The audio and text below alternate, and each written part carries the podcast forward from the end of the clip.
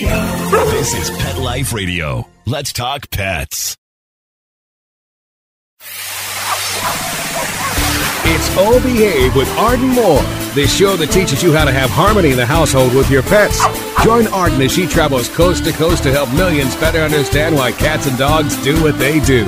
Get the latest scoop on famous faces, their perfectly pampered pets, and who's walking who in Rin Tin Tinseltown. From famous pet experts and best-selling authors to television and movie stars, you'll get the latest buzz from wagging tongues and tails. Garner great pet tips and have a doggone fur-flying fun time. So get ready for the pause and applause as we unleash your Oh Behave host, America's pet edutainer, Arden Moore.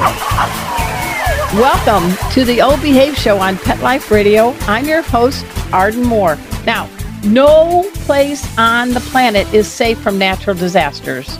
I mean, even places we call paradise, like the island of Maui. Far too many lives were lost when the wildfires ravaged the town of Lahaina on uh, August 8th, and the recovery is still ongoing. That's why I'm very honored to have on my show today a real hero for all cats everywhere, including Maui. Please, at this time, welcome the co founder of Neighborhood Cats, Bryan Kortis. Welcome to the show, Bryan. Hi, Arden. Thanks so much for having me. And uh, where exactly are you? Because I know Neighborhood Cats is based in New York City, but you're a man with a suitcase. Yeah, my wife and I, Susan Richmond, who's the executive director of Neighborhood Cats, and my wife, we're based. Very well put. executive director first, wife. Uh, no, just kidding. We're based on Maui. We moved here several years ago from New York City to kind of start a new chapter for Neighborhood Cats, and we, we've stayed ever since. And for those catching this on my Arden Moore YouTube, he is wearing a Hawaiian shirt. Uh, move over, Tom Selleck. All it's missing in this is your is a big thick mustache. Right. It's one of the great things about living in Hawaii is, uh, you know, you could go to court and, and wear this and it'd be fine. Well, August 8th, uh, not a great day, was it? You're in Maui, right? So, Yes. how far away were you from the fires? Well, the fires were all over the island. Uh, Yeah. Obviously, the most devastating one was in Lahaina. But when we went to, to bed that night, we saw 20, 30 foot flames um, several miles away from where we were. Wow. And, uh, you know, kind of hoped that they wouldn't be coming our way. And where I am, um, escaped any destruction. There were, there were some evacuations, but nothing got destroyed. But there were there were a couple. So you know, I'd say two or three areas uh, that got got hit pretty badly, but nothing like uh, the town of Lahaina. I mean, the images of people having to jump into the water. I mean, years ago, I lived in Oceanside, California. I was about a mile from the ocean. I always thought if there's a wildfire that hit, I would drive and just go in the water. And many people did that, didn't they? Well, many people had no choice. Um, there was almost no warning. It- they thought the fire had been extinguished earlier in the day.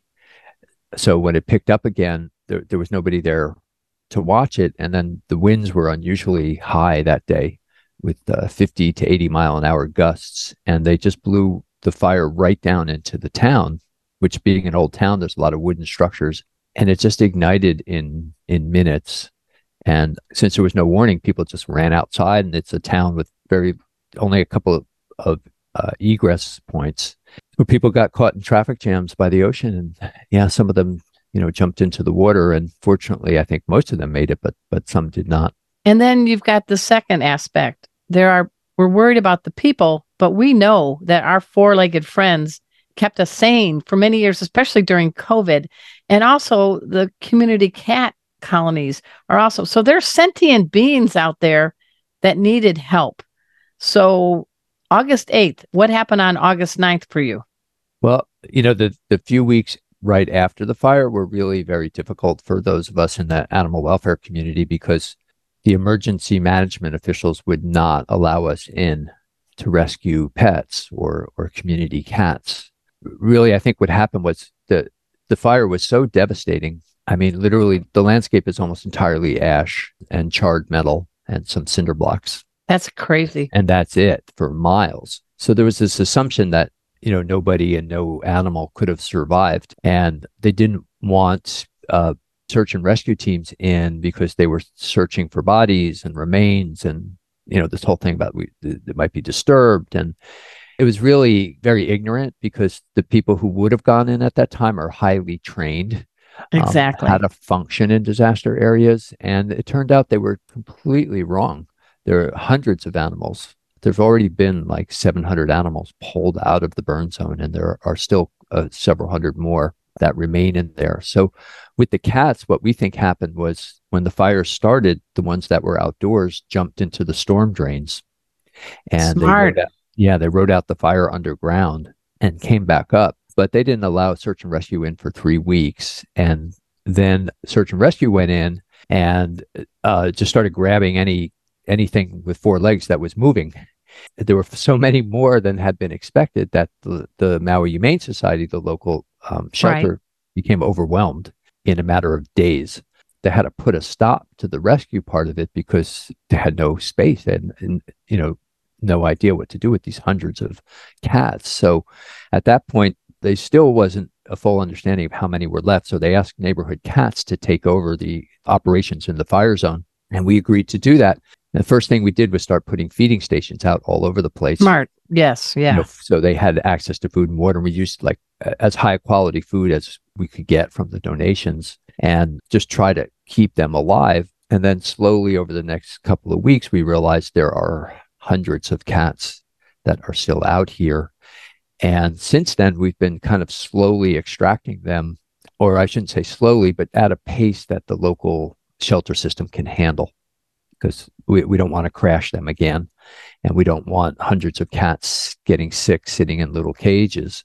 So that's kind of the, where we're at right now. Um, two and a half months later is every night we go in with uh, trappers. Every day we have people feeding. And as capacity is available to pull them out, we do that. And we prioritize uh, right now um, the more urgent cases. So medical, any medical cases, most of them are taken care of by now. Any young kittens, unfortunately, there are very few, and uh, any cats that we can um, identify with uh, match with owners, we're pulling them out. So it's a very selective.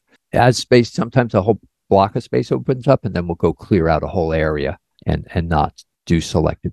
What a logistic challenge. Everyone, we're speaking with Bryan Kortis, and he is with Neighborhood Cats. He and his wife, Susan, they're based on Maui. They've done a lot of great work. We're going to find out later in the show in New York City and beyond. This is a cat man do. He knows how to help cats, and you're helping pet cats and community cats. And I'm sure you found dogs too. A few I haven't personally, but the dogs that survived were pulled out pretty quickly. Okay. and we're probably talking a few dozen dogs. They had a much rougher time as compared to hundreds of of cats, and lots of community cats too. Yeah, we we don't um, we treat them all equally. I like that. Hey, we are talking again with Bryan Kortis of Neighborhood Cats. I want you after the show to please go to neighborhoodcats.org. We're going to find out more and how you can help after we take this break. So you all know the drill. Just sit, purr. We'll be right back. Time for a pause. Four furry ones, actually. Sit and stay. All behave. We'll be right back. Take a bite out of your competition. Advertise your business with an ad in Pet Life Radio podcasts and radio shows. There is no other pet related media that is as large and reaches more pet parents and pet lovers than Pet Life Radio. With over 7 million monthly listeners, Pet Life Radio podcasts are available on all major podcast platforms. And our live radio stream goes out to over 250 million subscribers on iHeartRadio, Audacy, TuneIn, and other streaming apps. For more information on how you can advertise on the number one pet podcast and radio network, visit PetLifeRadio.com slash advertise today. Let's talk pets on PetLifeRadio.com. All Behave is back with more tail wagging ways to achieve harmony in the household with your pets. Now, back to your fetching host, America's pet edutainer, Arden Moore. Welcome back to the O Behave Show on Pet Life Radio. I'm your host, Arden Moore. He's been a guy on my radar for a while, and I'm finally got him on my show. I have no excuse. This man has, for many, many years, been helping and championing all kinds of cats with the program called Neighborhood Cats. And before we dive more into Maui, can you explain a little bit about how you and Susan came to uh, create Neighborhood Cats and what's it all about? Well, you know, it started with I lived uh, on the Upper West Side of Manhattan. And okay. I wasn't really involved that much in animal welfare, but I knew some friends in the rescue community. And I was literally walking down a, a block in my neighborhood and past an empty lot. And I saw a bunch of kittens playing in the grass. So my thought was I would try to help them and pass them along to my rescue friends, and uh, that would all get taken care of. right? Yeah, famous you know, last I, words. Yeah, yeah. I always like to say that uh, I did what any good citizen would do, which is I try to find somebody else to take care of the problem. Okay, you're honest. All right. Well, the more I dug into the situation, I discovered there were 30 feral cats living in this inner courtyard, and there were no services available. And it was a situation at that time in New York City that was repeated literally thousands of times in every borough. So there was no opportunity to rescue them or put them in a shelter or find them homes. And I was told about trap, neuter, return as an alternative. And actually, the funny thing is, at the time, I, I was like, that didn't sound like a very good idea to me, you know, to take cats and fix them and put them back into this kind of dense urban neighborhood. But left with no other choice, myself and a couple of neighbors were working together. We were not going to euthanize, you know, perfectly yeah, healthy animals. It's hard. Yeah, I wouldn't. So we caught them and we fixed them and we put them back, and it turned out to be very successful. It solved all the problems on that particular block. And then the rest of the neighborhood on the Upper West Side wanted to do the same thing.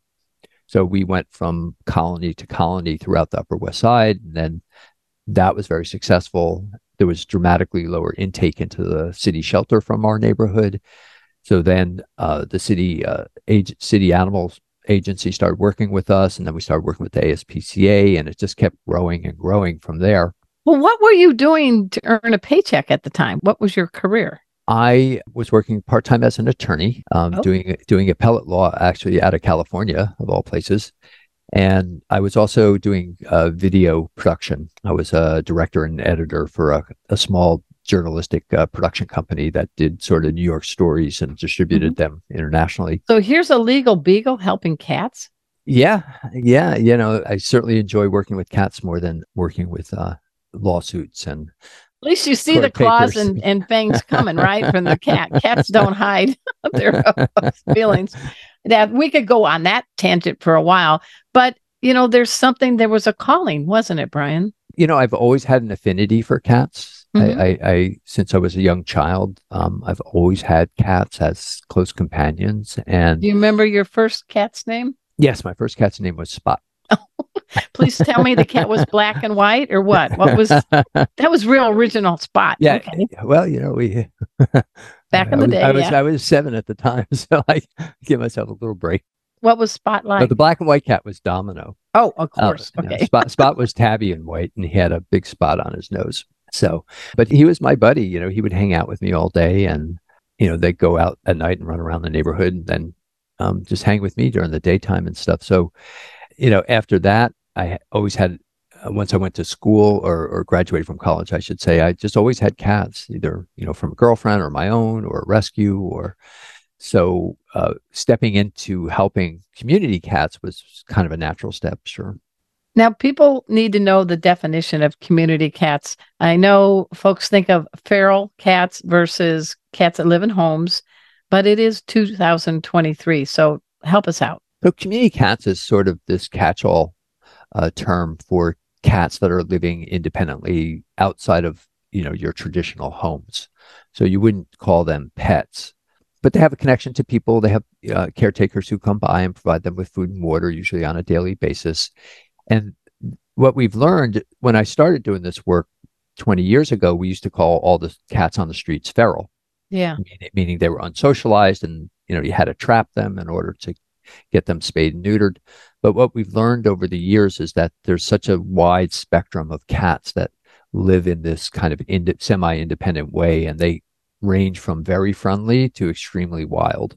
So, community cat is sort of an encompassing term. Gotcha for all the cats that live outside what we would consider a traditional home? Well, I live in a community in Dallas, and I have to say, morning and evening. We have a group now. We give them names. We Oh, have sure. Cheeto. We have Bob because he has a little bit of a tail, not much. When several others, we actually brought in a cat name. We named Baxter, who had been on the streets apparently 10 years and loved, loved, loved. Every time we walked our dogs, Baxter, this fluffy tuxedo cat, would follow us. He's now in our house. He's been living with us for two years. And he's like, I'm not going anywhere. I'm, I'm happy. I'm happy. but you're right. There is a range, but they seem to wear invisible watches and they know when you're going to put the food and water out.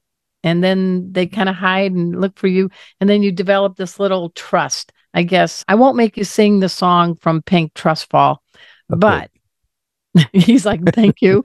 but think about that. I mean, what do you think about when a cat develops a trust, a community cat? That's that's a pretty neat gift to you. there have been actually some research on this, but also just based on my own personal experience that the bond between what uh, what we call a caretaker and their community cats is just as strong as the bond between a traditional owner and a pet. Wow. And if historically, when animal management and animal control efforts have failed when it comes to cat overpopulation, it's because they haven't taken that bond into account. So if some municipality tries to pass a feeding ban, they're like, okay, we're gonna we're gonna get rid of all the stray cats by making it illegal to feed them. That's horrible. And it's been tried hundreds and hundreds of times, and there isn't a single example of success.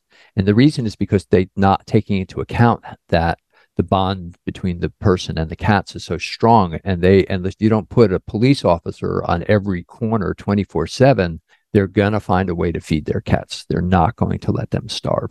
And Good. that's why feeding bans don't work or trying to remove all the cats from the community, whether it's for euthanasia or that's usually what it ends up being.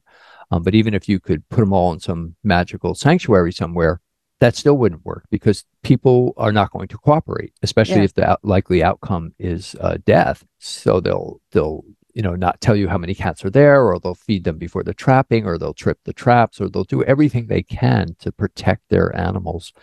So when we do um, trap neuter return, which is what neighborhood cats is is the program that we're behind, that brings the people who care for the cats into the process.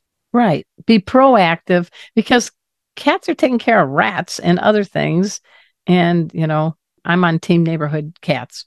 Yeah, yeah. There's a lot of benefits to maintaining cats in certain areas. Certainly, there's rodent control, uh, but uh, and and then there's just the emotional bonds. It's just uh, you know, survey after survey shows that people prefer to leave the cats where they are, and for every person that's complaining about them being there, there's four or five who like having the cat in their lives. So uh, just the way you did when when you would take your dog for a walk, and I'm sure you really enjoyed having Baxter follow you. He walked better off leash than our dogs did on leash. and you could tell he was, you know, we were thinking, you know, this cat had been dumped. Somebody dumped this cat. That's probably the story. We uh we also had brought in a one-eyed cat named Mort whose ear was tipped. And everybody knows the left ear tip means they've been taken away their family jewels and they will not populate. Leave them alone.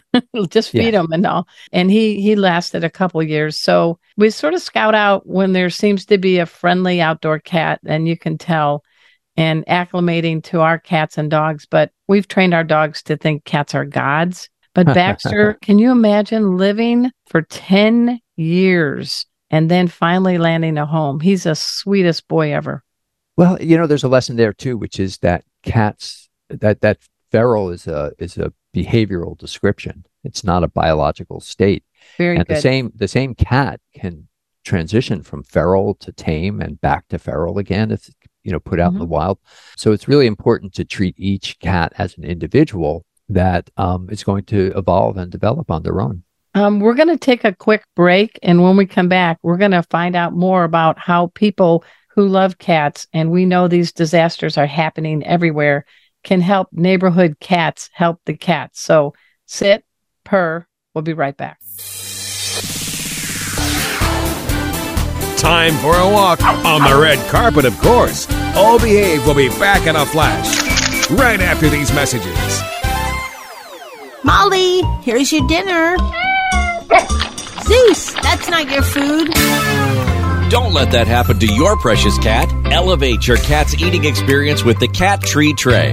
The Cat Tree Tray keeps your cat's food off the floor and conveniently located on the cat tree. It's the perfect way to eat.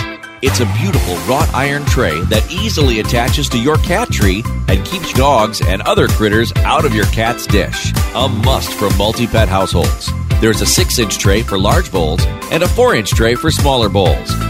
Purchase your cat tree tray today. Go right now to cattreetray.com. That's cattreetray.com. C A T T R E E T R A Y.com. Let's talk pets Let's talk pets. on Pet Life Radio. Pet Life Radio. PetLifeRadio.com. Holy hound dog! Hi, this is Burt Ward, and you're listening to the O Behave Show with Arden Moore on Pet Life Radio. Listen every week, same pet time, same pet channel. We're back from the lot. Just checked the paper and we had a record showing at the box. The letterbox, that is. Now back to Behave. Here's Arden. Welcome back to the O Behave Show on Pet Life Radio. I'm your host, Arden Moore. I have met a guy, his name is Bryan Kortis, living proof that real men love cats. And this whole disaster in Maui, I know it's awful when you can't just go right in, but the cats seem to be, many of them, seem to be very savvy. I've seen some clips. There was a cat named Mambo that is actually a, like a, a white and torty cat and came out and looked like a gray cat because of all the soot and ashes and was able to be rescued and reunited with people. What's the importance of? I know it sounds basic. Get that cat microchipped. Oh, you know, in a disaster scenario like this, it's everything because otherwise, so if we catch a cat and they have a microchip and it's current, it's an easy reunification, right? It's a phone call. When they don't have a microchip or it's out of date, then we're looking at photographs and we're trying to, you know, just try to match a gray tabby with a gray tabby, you know. Yeah. And then uh, in in the during the disaster, people lost a lot of their photos, so they didn't have anything for us to match them with. And then uh, in the disaster scenario of this scale, a lot of people are displaced, so they move off the island or they move Oh. into a hotel, and then it becomes difficult to find them. And uh, the whole reunification process is really, really difficult. Uh, whereas with a microchip, the current microchip, it would be quite easy. So it makes all the difference in the world. Well, yes, and maybe you can be the one being the teacher preacher here. It's great to get the microchip, doesn't hurt the pet, but a lot of people forget to register, correct? Either they don't register the chip, so it ends up going back to like the local shelter, Yeah. uh, you know, when when you're trying to trace the owner, or they move or their number changes and they don't keep it current. So it's it's important to just put it on your calendar once a year. You know, make Good. sure all the microchip information is up to date, um, just like you would with anything else that was important in your life where you needed people to contact you. I like that. I like that. So, how can people help? I mean, I would love to fly out to Maui, cost prohibitive right now, but what are some things people can do in person and elsewhere to help neighborhood cats impacted by this wildfire in Lahaina? Well, you know, we're we're very much partnering with the Maui Humane Society, and in fact, our work in the disaster zone is um, under the Maui Humane Society. Okay. So, so they're really a crucial lead agency for the overall oper I mean, we're we're there for the trapping and the feeding and direct contact with the cats, but they're responsible for the sheltering and the placement and the raising the provisions. So there's a number of ways people can help. You can go to MauiHumaneSociety.org and um, click on their wish list and donate food. Good. we go we go through you know probably 100 pounds a day uh, feeding these guys. There's also you can uh, you can obviously give a monetary donation, but they have a very interesting program at Maui Humane Society where if somebody adopts a cat from them, they will fly the cat to you at no cost. Really? Yeah, and they'll do all the arrange. I mean, they're experts at this. They'll do all the logistics, and um, they will get. Now you can come to Maui and go home with a cat, or they can fly uh, a kitty to you. Years ago, remember it was all a situation with rabies and other things. So, what is the policy now in the islands, on the islands of Hawaii, for getting a pet or animal to one of the islands or getting one of them off the island to the mainland? Well, there's no rabies in Hawaii.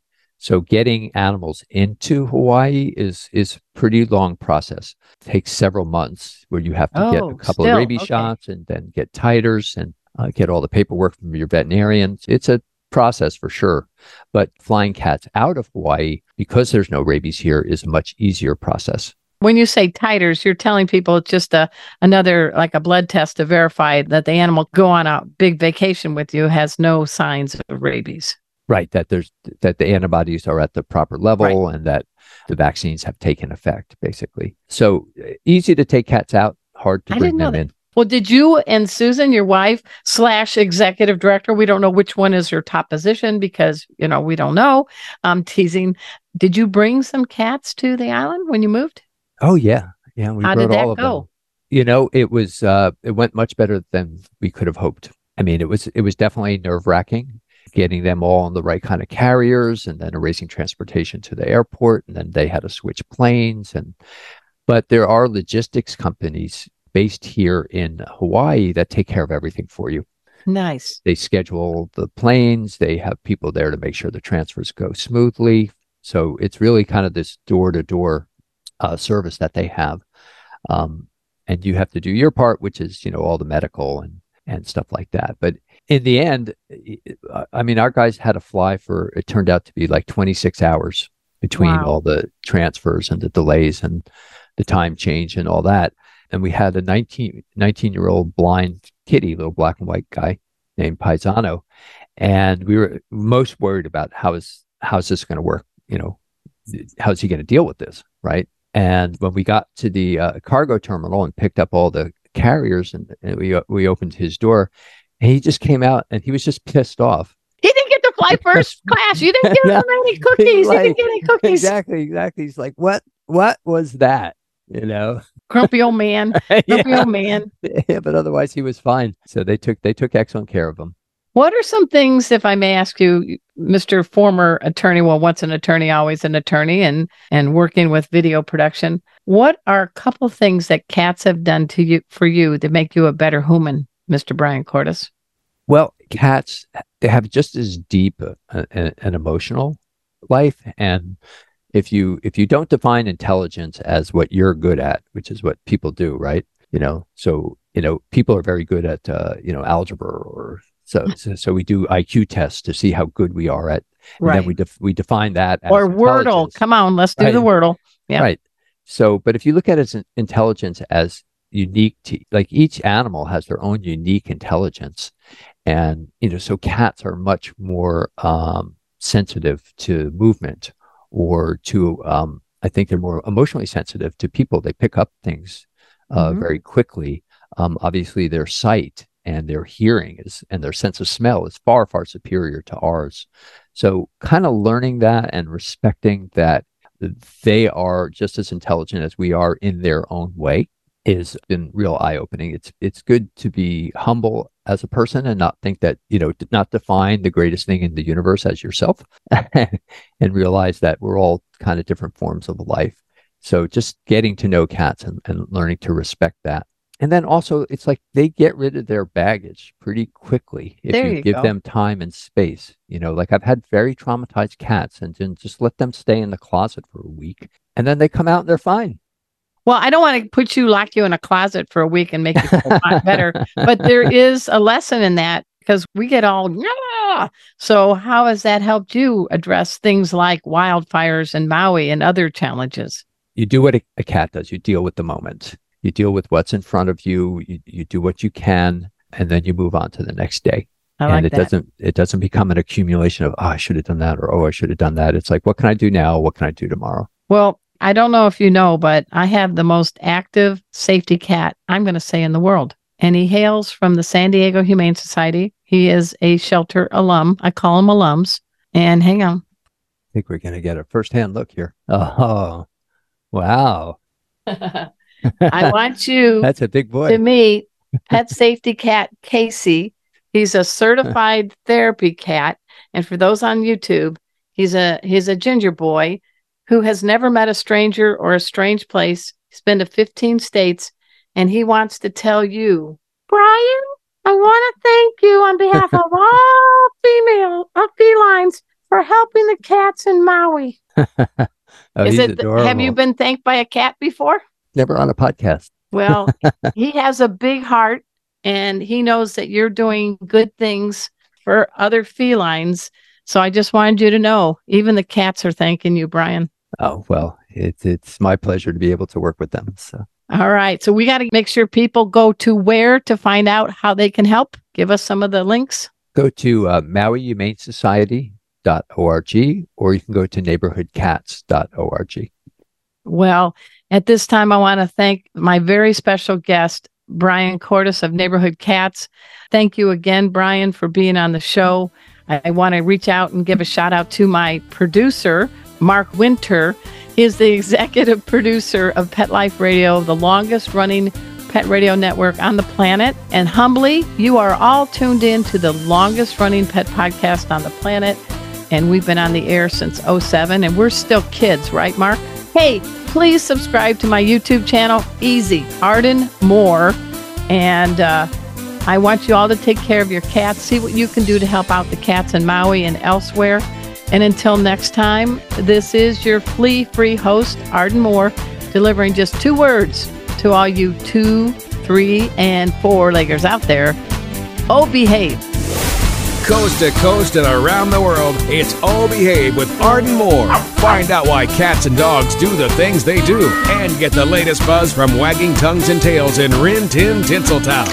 From famous pet experts and best-selling authors to television and movie stars, you'll get great tail-wagging pet tips and have a fur-flying fun time. All Behave with America's pet edutainer, Arden Moore. Every week on demand, only on PetLifeRadio.com.